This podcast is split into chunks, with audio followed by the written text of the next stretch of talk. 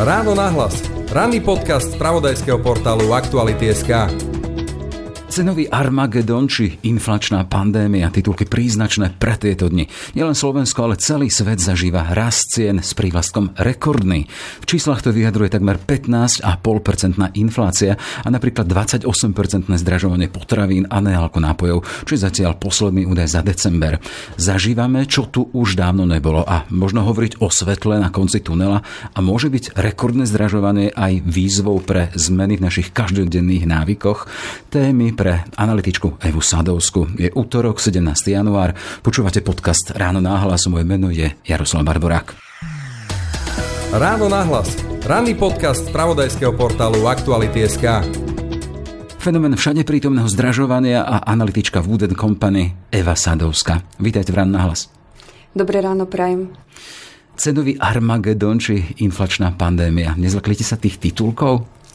Už som si zvykla, pretože v podstate tieto titulky počúvame už v podstate od minulého roka. Veď v úvode roka, v januári dvetisícdvadsaťdva, keď inflácia bola na úrovni osem celá štyri percent, sme si ešte tak naivne mysleli, že toto je strop, ktorý zažijeme v tom minulom roku. No lenže potom prišiel vojnový konflikt na Ukrajine, inflácia začala v podstate prudko rásť a skončila rok na úrovni pätnásť celá štyri percent. Čiže priemer za celý rok bol dvanásť celá osem percent. A myslím, že aj tie prívlastky sú trošku na mieste kvôli tomu, že vyššia inflácia tej ére Slovenskej republiky bola v podstate iba v roku devätnásť deväťdesiattri. Takže naozaj my sa dostávame teraz do a máme veľmi vysokú úroveň inflácie. Keď s vami zvykneme robiť takú tú mapu, to aby sme sa vedeli predstaviť, čo, koľko zdražilo.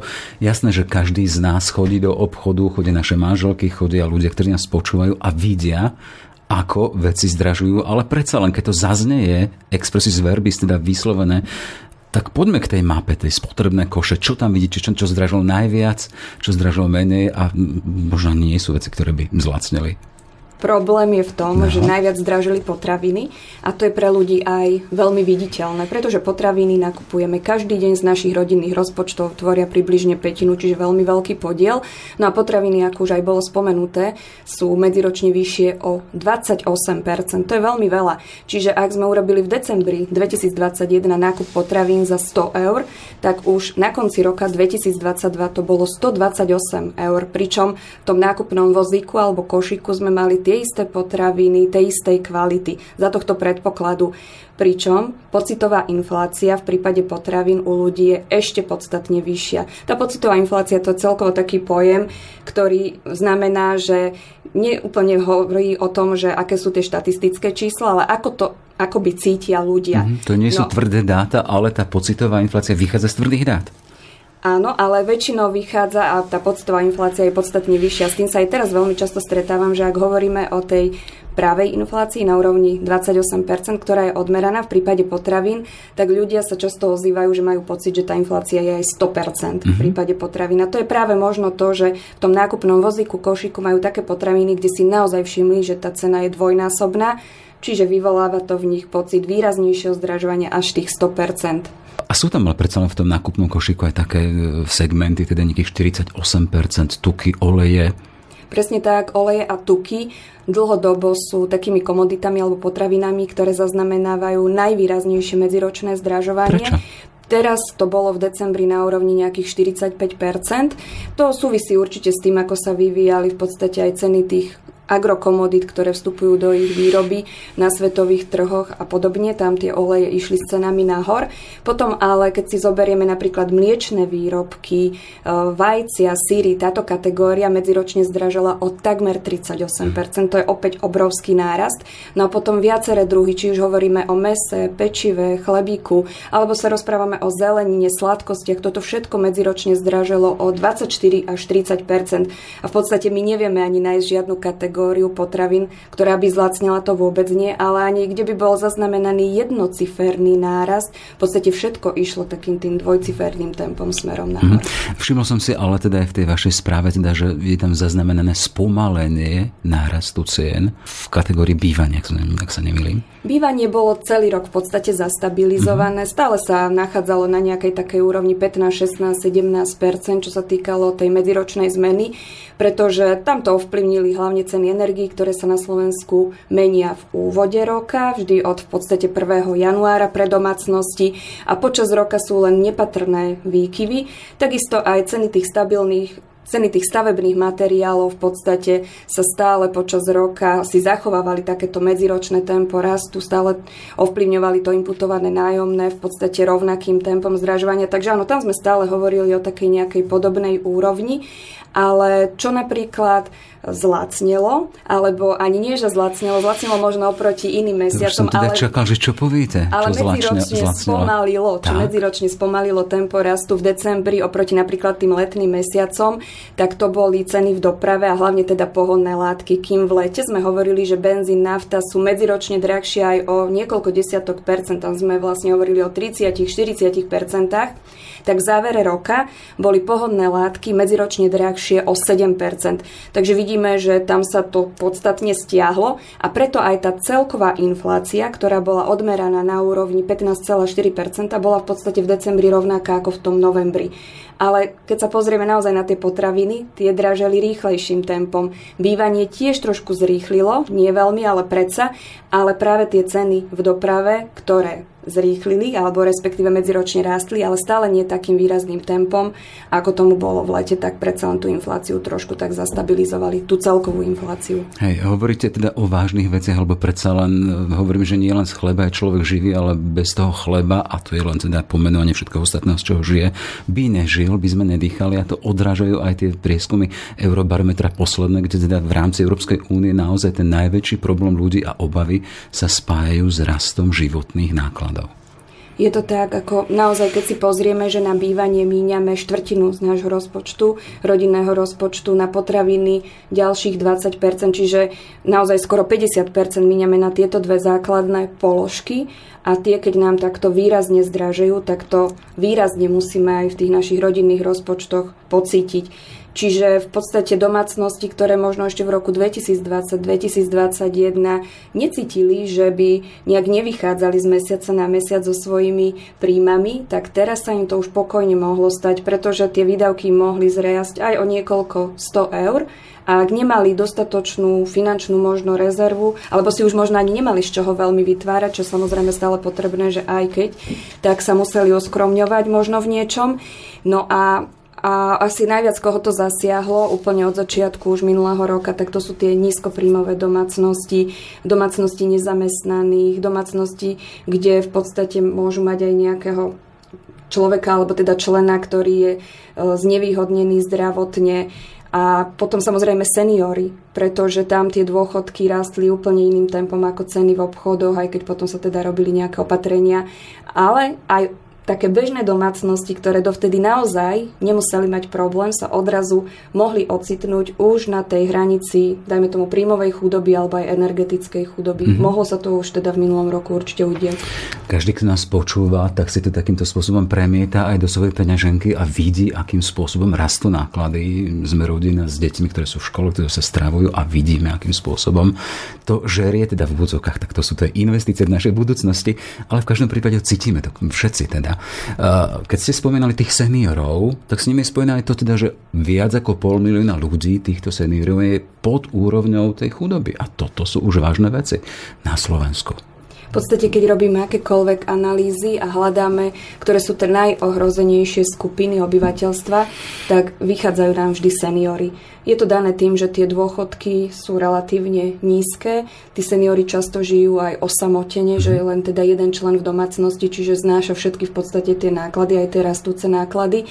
A keby som si to mala aj tak spätne pozrieť, že keď som robila analýzu, že ktoré domácnosti sú najviac ohrozené ešte koronakrízou, keď vypukla, tak vychádzali tam zase domácnosti seniorov a hlavne teda osamelých seniorov. Potom, keď prišla energetická kríza, tak sme sa zase snažili pozrieť na to, ktoré domácnosti sú najviac ohrozené tou energetickou chudobou. Opäť tam figurovali hlavne osamelí seniori.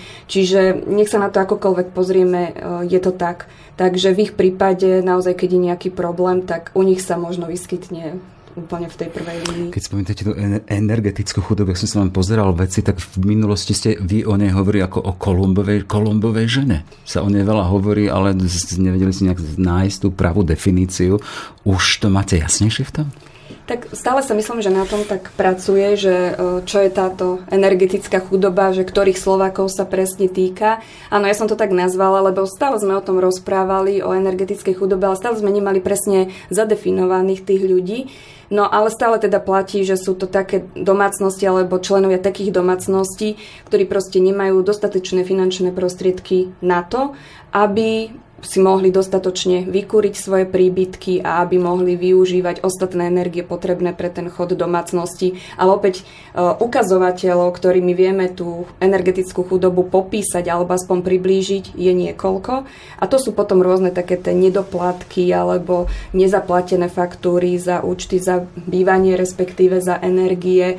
Potom samozrejme príliš vysoké výdavky z tých príjmov, ktoré máme, že nám odchádzajú na bývanie a na energie a podobne, ale na Slovensku celkovo platí, že deväť až desať percent z tých našich rodinných rozpočtov odchádza práve na energie. Toto je jeden, nie že z najvyšších, toto je najvyšší podiel v rámci celej Európskej únie, čiže žiadna iná krajina v únii nemá takýto vysoký podiel, že by každé desiate alebo každé deviate euro z toho rodinného rozpočtu odchádzalo práve na energie.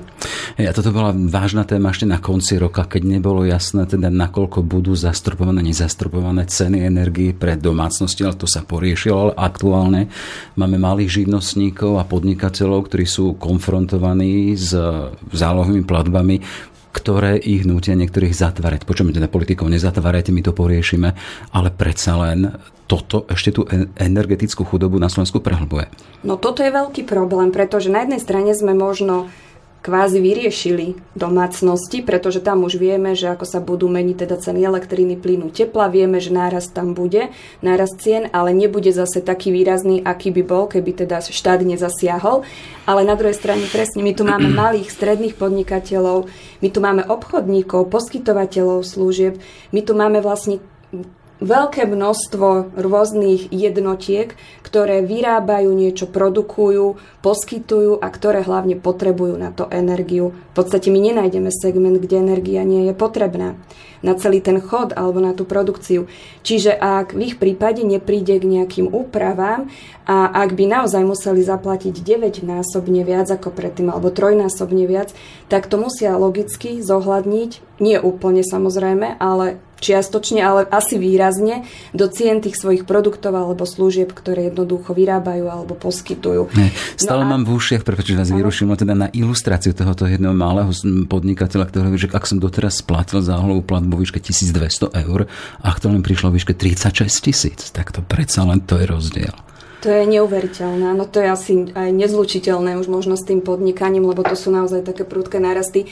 Veď asi všetci dobre vieme, že keď nám aj tie náklady na život, alebo aj na vedenie tej firmy, čokoľvek zrastú o niekoľko percent, tak je to už dosť. Ako to aj keď sme sa volá, kedy o inflácii rozprávali, že je päť percent. Veď to sme akože nad tým doslova až tak hýkali, že takéto vysoké číslo máme. A teraz máme infláciu na úrovni v podstate trojnásobne vyššej, lebo je pätnásť percent. Ale aj keď náklady firmám takto výrazne vzrastú, tak naozaj to je pre mnohé firmy devastačné. A nemôžu to úplne odraziť všetko do cien, pretože neviem si predstaviť, že by nejaká reštaurácia napríklad z meničko zvýšila z päť eur na dvadsať eur. To nemôže urobiť. Ona môže nejakým spôsobom zvýšiť tú cenu, ale zase tak, aby nestratila úplne tých zákazníkov. Nahrávame v pondelok predpoludním, krátko predpoludním. Politici avizujú teda, že minister hospodárstva by mal predstaviť opatrenia, ktoré majú nejakým spôsobom zasanovať týchto malých a stredných podnikateľov. Takže uvidíme. Ale predsa len, keď hovoríme o tých vysokých uh, úrovniach inflácie, som si tak dal robotu a pozeral desaťročie dozadu, ako to vyzeralo v podstate s úrovňami inflácie. Rok dvetisícdesať jedno percento, dvetisícjedenásť tri celé deväť, dvanásť tri celé šesť, dvetisíctrinásť jeden celé štyri. Máme tu roky štrnásť a šestnásť nula, mínus nula celá jedna, alebo teda mínus jedna desatina percenta, šestnásť mínus nula celá päť percenta, to sú mínusové hodnoty a potom ideme dvadsaťjeden celá deväť, dvadsaťjeden tri celé dva a potom máte ten aktuálny rok, čo si spomínali dvetisícdvadsaťdva, dvanásť celá dvanásť celá osem percent. Áno, a to je presne ten skok, o tom, no, že ten obrovský skok. Ešte úplne skok. Inak to ukáže, keď to porovnám takýmto spôsobom.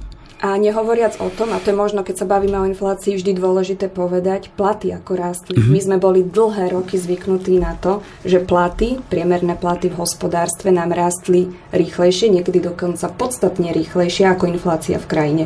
A to je to, že keď nám platy, príjmy rastú rýchlejšie ako tie ceny v obchodoch, tak my si vlastne logicky môžeme dovoliť z nich viac, každým mm-hmm. rokom kúpiť viac tovarov a služieb. Tento rok platy nerastli pomaly, to musíme hneď povedať, teda v roku dvetisícdvadsaťdva. Nerastli pomaly, rastli pomerne rýchlo. Nominálne za tri kvartály, tie dáta sú zatiaľ známe, to bolo o nejakých osem celá šesť, proste o nejakých takmer deväť percent, ale samozrejme, že tak vysoká inflácia, ktorá tu bola, spôsobila, že tie platy reálne o niečo klesli. Ale aspoň ďaká Bohu za to, že nominálne tie platy vôbec rástli tak, ako rástli. Inak by sme tu mali ešte podstatne výraznejší reálny prepad. Všimol som si, že tie údaje za december a za november, tých pätnásť celá štyri percent úroveň inflácie, tie zostávajú rovnaké. To je signál niečoho, alebo je to čosi, čo si nemusíme všímať? Ja som sa pozerala na tie tri také pre mňa hlavné položky, ktoré teda miešali karty alebo spôsobovali ten prudký náraz počas celého roka dvetisícdvadsaťdva. Ako som, ja som tu už aj spomenula v podstate, alebo naznačila, že potraviny to tempo zdražovania mierne zrýchlili oproti novembru. Čo sa týka bývania, tiež to tempo zdražovania mierne zrýchlilo, ale vďaka tým cenám v doprave, pohonných látok, mm-hmm. došlo k tomu, že je rozdiel, keď rastú medziročne o trinásť percent, rozdiel, keď o sedem percent došlo k nejakému aj poklesu z mesiaca na mesiac. Takže ono to vlastne zastabilizovalo tú úroveň na pätnásť celá štyri percent, čiže november, december rovnaké čísla. Pozerala som sa ale aj na údaje Eurostatu. Mm-hmm. Žiaľ, teda Eurostat zverejní podrobné údaje za všetky krajiny Európskej únie až v stredu. Takže k týmto údajom sme sa nedostali, ale už niektoré sú zverejnené. Ak by som sa pozrela na celú eurozónu, tak možno dobrou správou je to, že v novembri bola tá inflácia v eurozóne na úrovni nad desať percent a teraz v decembri to teda vyzeralo, že už to bolo nad deväť percent. Čiže v rámci celej eurozóny došlo k určitému spomaleniu, ale to sú zatiaľ len predbežné údaje, ktoré som videla v databáze. Ešte ich teda Eurostat oficiálne nekomunikoval, bude to tak až v stredu, ale už je tam vidieť náznak toho spomalovania. No a čo to znamená, čo to znamená teda, keď vidíme teda, že sa spomaluje? Podľa toho, čo hovoríte, stále to neznamená, že, že klesá. Neklesá, lebo mm-hmm. klesať znamená, že z roka na rok nám ceny klesnú, alebo aj z mesiaca na mesiac. No, keby nám klesali z roka na rok ceny, to sa už rozprávame o deflácii, mm-hmm. ale zasa aj tá deflácia nie je úplne takým, že žiadaným javom v ekonomike, pretože má svoje teda úskalia. Také ideálne je, keď tie ceny z roka na rok rastú takým miernejším tempom, veď aj inflačný cieľ eurozóny je niekde okolo teda dve percentá. Samozrejme ideálne je, keď platy rastú rýchlejšie. K takémuto ideálnemu stavu sa na Slovensku ešte v roku dvetisícdvadsaťtri určite nedostaneme, akože na infláciu na takých nižších úrovniach dve, tri, štyri percentá môžeme zabudnúť. Inflácia počas niektorých mesiacov bude zrejme dvojciferná naďalej, to sa ešte bude ťahať nejaký čas, ale potom už sú také náznaky a očakávania, že by sa inflácia zase mohla dostať pod úroveň tých desať percent. Čiže to tempo zdražovania budeme mať nejaké, ale bude pom- spomalovať. A keď hovoríte o tých horizontoch, hovoríme o akých horizontoch? To sú horizonty rokov? Zatiaľ sa bavíme o roku dvetisícdvadsaťtri, mm-hmm. o tomto roku. Veľmi ťažko sa robia tie prognózy na úplne ďalšie roky, mm-hmm. uh, pretože vidíme, aká aj tá dynamika je, že stačí, že sa udeje naozaj niečo výrazné aj tej celosvetovej ekonomike, ako bol v podstate naučil nás vojnový konflikt na Ukrajine, ktorý úplne zamával tými štatistikami. Ten šok, ktorý vo februári dvetisícdvadsaťdva nastal, bol taký obrovský, že všetky tie očakávania, všetky tie prognózy vlastne ešte z januára sa mohli naozaj zahodiť doslova do koša. Všetko sa to prehodnocovalo, aj tak nikto v tom čase nevedel povedať, že ako sa to bude vyvíjať, pretože nikto doteraz nevie odhadnúť, ako dlho tento vojnový konflikt potrvá, čo všetko sa ešte môže na tých svetových trhoch udiať, či už s energiami, s pohonnými látkami. Nie je to úplne také jednoduché prognozovať v takýchto teda podmienkach a tým pádom aj tie prognozy aj v rámci Slovenska nejaké vytvárať. Zatiaľ tie očakávania sú skôr teda také, aké som spomenula, na rok dvetisícdvadsaťtri. Potom, ak nepríde k nejakým šokom, by tá inflácia mohla postupne ešte spomalovať. Ale tá najzákladnejšia premena, to je vývoj konfliktu na Ukrajine. určite jedna z tých uh, najzákladnejších, pretože od toho sa odvíja zase veľa ďalších iných takých premenných, ako by sme to mohli nazvať. Uh, ako sme videli, tá energetická kríza vlastne prišla i hneď v podstate a spočívala v tom prudkom náraste cien komodít uh, na svetových trhoch, ale nebola to vlastne len energetická kríza, tam sme to videli aj v prípade agrokomodít, tie prudké zmeny pohonných látok, ropy. Ropu, keď si len vezmeme, v podstate tá reakcia i hneď po vypuknutí vojnového konfliktu na Ukrajine sa odrazu ropa Brent začala obchodovať na úrovniach niekde stotridsať dolárov za barel. Teraz už máme takú upokojenú situáciu, aj napríklad posledný mesiac tá cena ropy Brent kolíše okolo osemdesiat dolárov za barel. Aj keď som pozerala tie denné nejaké hodnoty, tak to bolo nejakých sedemdesiatosem až osemdesiatšesť, myslím, dolárov, že tak kolísala naozaj okolo tej osemdesiatky. To samozrejme spôsobuje, že tankujeme opäť nie za také vysoké ceny ako v lete, ne? Za tie dve eurá za liter, ale už sa to teda dostalo pod jeden celá päť v prípade benzínu. Takže, ale opäť uvidíme, že ako sa zase bude vyvíjať aj ropa, iné komodity, má to veľký vplyv aj na to, že ako, aká bude nakoniec tá cenovka toho tovaru na pulte v podstate v akýchkoľvek potravinách, akomkoľvek aj malom obchode na Slovensku. Hey. Smerujeme k recesii, lebo sú teda signály, teda všímame si správanie sa v tej najväčšej a tom ťahuňov európskej, teda európskeho hospodárstva, Nemecka, nemecká ekonomika, kde sa vykazujú nejaké známky toho, teda, že to ochladenie rastu ekonomiky. Smerujeme k tomu? Čo sa týka Slovenska, tak zatiaľ tie odhady nehovoria až tak o tej recesie, ale hovoria zase o takom pomalšom ekonomickom raste v krajine. Čiže bude to zrejme niekde okolo tej nuly. Čiže buď mierne, mierne porastieme. Zrejme sa môže stať aj to, že by ekonomika klesla, ale zatiaľ skôr tie odhady teda hovoria o tom, že ekonomika porastia veľmi mierne, čo napríklad zase nie je nejaký rast, ktorý by nám vytváral nové pracovné miesta, lebo aj to sa hovorí, že potrebujeme výraznejší ekonomický rast, aby sa tie miesta tvorili v ekonomike, pracovné miesta, ale čo máme napríklad výhodu oproti hospodárskej krízi z roku dvetisícosem a teda tých ďalších rokov, že tam sme mali aj tú štartovaciu napríklad mieru nezamestnanosti oveľa vyššiu. Mm-hmm. Teraz sa nachádzame na relatívne nízkych a nie že aj relatívne, ale naozaj, že na takých nízkych úrovniach miery nezamestnanosti, niekde sme okolo tých šesť percent, čo je zase taká pozitívna správa, lebo je rozdiel aj upadnúť možno do nejakej recesie alebo zažívať slabý ekonomický rast, keď máme vysokú mieru nezamestnanosti a keď ju máme predsa len takú nižšiu, možno aj nie sme stále na tých akože historicky najnižších úrovniach päť percent, ako to bolo pred koronakrízou, ale zase nie sme ani ďaleko. Je to také celkom. Aj, s tou recesiou mám, tá moja otázka smeruje k tomu, lebo niektorí hovoria teda, že tá recesia aby bola aj podmienkou toho, alebo predpokladom toho, aby tá inflácia sa upravila a nech sme vrátili na tie hodnoty, ktoré boli, sme spomínali tú tabuľku, kde sme začínali jedným percent, ideál eurozóny dve percentá. Je to tak teda, že keby došlo k recesii, tak smerujeme aj k lepším hodnotám inflácie? Ono to všetko v podstate súvisí s tým, no. že aké kroky robí aj Európska centrálna banka. Európska centrálna banka začala v lete, v roku dvetisícdvadsaťdva, čiže v uplynulom roku, reagovať na vysokú infláciu v eurozóne tým, že začala zvyšovať úrokové sadzby. V podstate z tých nulových sme sa v prípade tej základnej prostrednej sadzby dostali na úroveň dva celé päť percenta veľmi rýchlo. To, čo roky stagnovalo, bolo v podstate na nule, okolo nuly. Sa, na, sa dostalo až na úroveň dva celé päť percenta. To je práve krok Európskej centrálnej banky, keď zvyšuje tieto úrokové sadzby, že sa snaží ako keby zdražiť alebo zvýšiť hodnotu úverov, tých úrokových sadzieb na úverov, aby sa už do ekonomík nedostávali také množstva peňazí a aby nejakým spôsobom tá spotreba bola tlmená. To ale samozrejme v konečnom dôsledku zase takéto zvyšovanie úrokových sadzieb môže v celej eurozóne viesť k tomu, že sa dostane do recesie. Takže ono to všetko s týmto súvisí, ale na druhej strane áno, spôsobí, že ten rast cien by sa mal spomalovať alebo postupne dostávať k tým želaným úrovniam, ale podľa mňa ešte stále od tých želaných úrovní eurozóny, čo je teda ten inflačný cieľ dve percentá, mm. sme ďaleko, lebo ako som aj spomínala, tá aktuálna úroveň inflácie v eurozóne je cez deväť percent, teda ak sa to potvrdí. tvrdí, čo je stále vysoké číslo a je to štyri celé päť násobok toho, čo je cieľom. Ne. V každom prípade žijeme v kontexte, ktorý je zvláštne zložitý súbeh jednotlivých kríz, čiže to je jednoducho výsledok toho, v čom žijeme.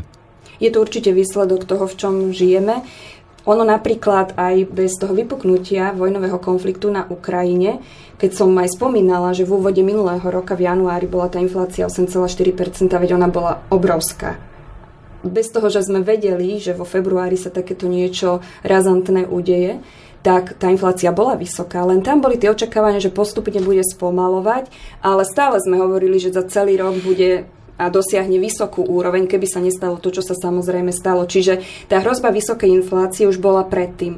Ale tá hrozba bola možno taká, že za celý rok bude povedzme päť percent, ale nie tých dvanásť celá osem percenta. Takže to, čo bolo aj predtým, samozrejme áno, ako ste aj spomenuli, že tá doba, v ktorej žijeme, no máme za sebou roky koronakrízy, je to niečo, čo sa nezažilo dlhé roky, takáto teda epidemická situácia, ktorá bola.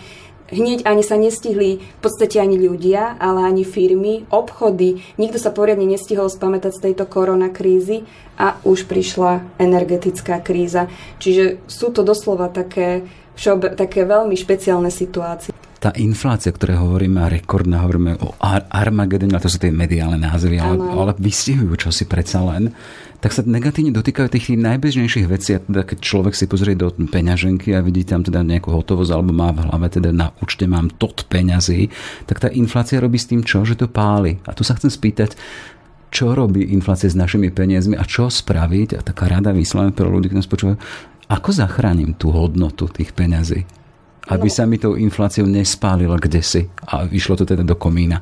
Ako treba povedať, sme nevykurovali vesmír. No práve. V prípade, ak si porovnáme, že koľko nám zarábali peniaze na účtoch alebo vkladoch v bankách, tak inflácia bola v podstate vždy vyššia ako tieto úroky. Čiže nielen minulý rok, ale aj ďalších päť rokov predtým v podstate inflácia, a pokojne to tak môžeme povedať, valcovala tieto úroky na bežných účtoch a vkladoch. Čiže my už to máme šiesty rok po sebe, ale teda minulý rok to bolo totálne prevalcovanie, lebo opäť keď si pozrieme nejaké úroky na úrovni jedno percento, a aj keby niekde bolo jeden celá päť percenta a tých dvanásť celá osem percenta, tak to je naozaj ten Armagedon. Takže tu hovoríme vyslovene o tom, že áno, tie peniaze strácajú na hodnote, keď ich niekde len sušíme a napríklad ich neinvestujeme. Takže aj v tomto prípade sa odborníci zhodujú na tom, že ak môžeme, ak naozaj máme vytvorenú dostatočnú finančnú rezervu na tom bežnom účte, tak potom sa snaží tie peniaze rozumne investovať. Ale samozrejme nemôžeme a nedá sa povedať nejaký teraz univerzálny návod, že do tohto, do tohto, do tohto. To samozrejme závisí od toho, že kto má aký ten investičný profil, kto aké riziko dokáže znášať, na ako dlho chce investovať. Netreba sa nechať znechutiť tým, že po roku môže tá investícia strácať. Investícia je behom na dlhú trať, nie šprintom, čiže treba sa na to pozerať naozaj z toho dlhodobého hľadiska.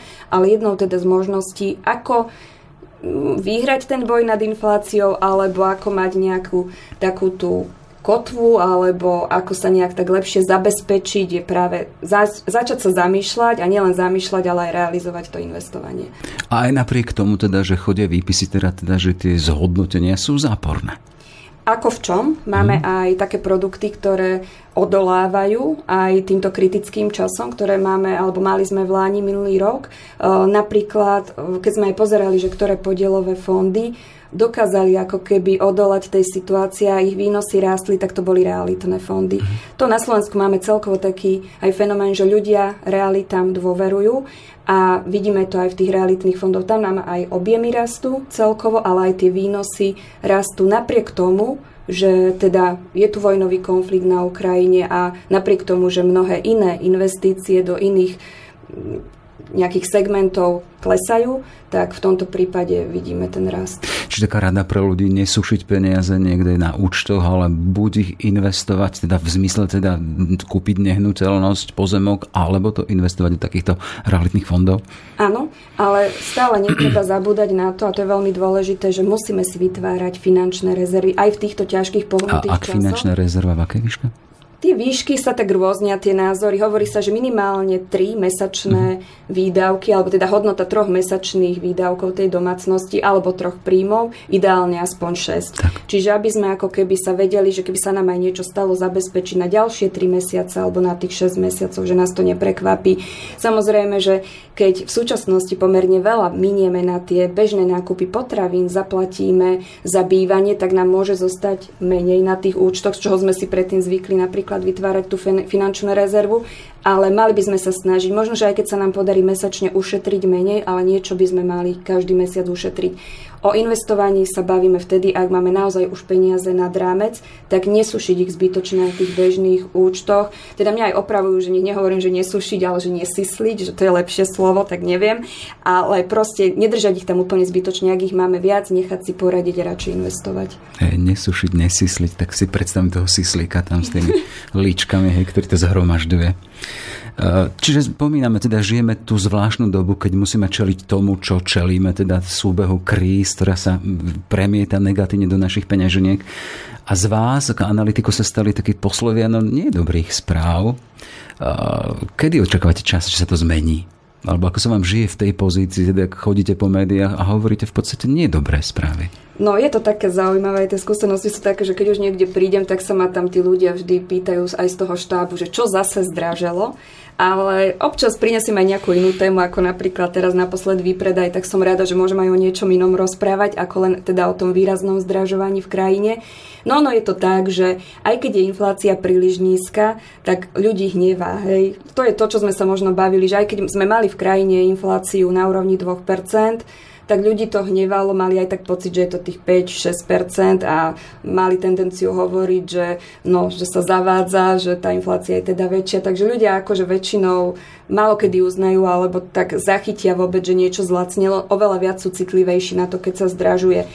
Ja si myslím, že v tomto roku nebudeme tohto uhla pohľadu prinášať ako analytici ešte nejaké extra pozitívne správy, ale takým určitým možno tým svetielkom na konci tunela je, že postupne by tá inflácia teda mohla spomalovať.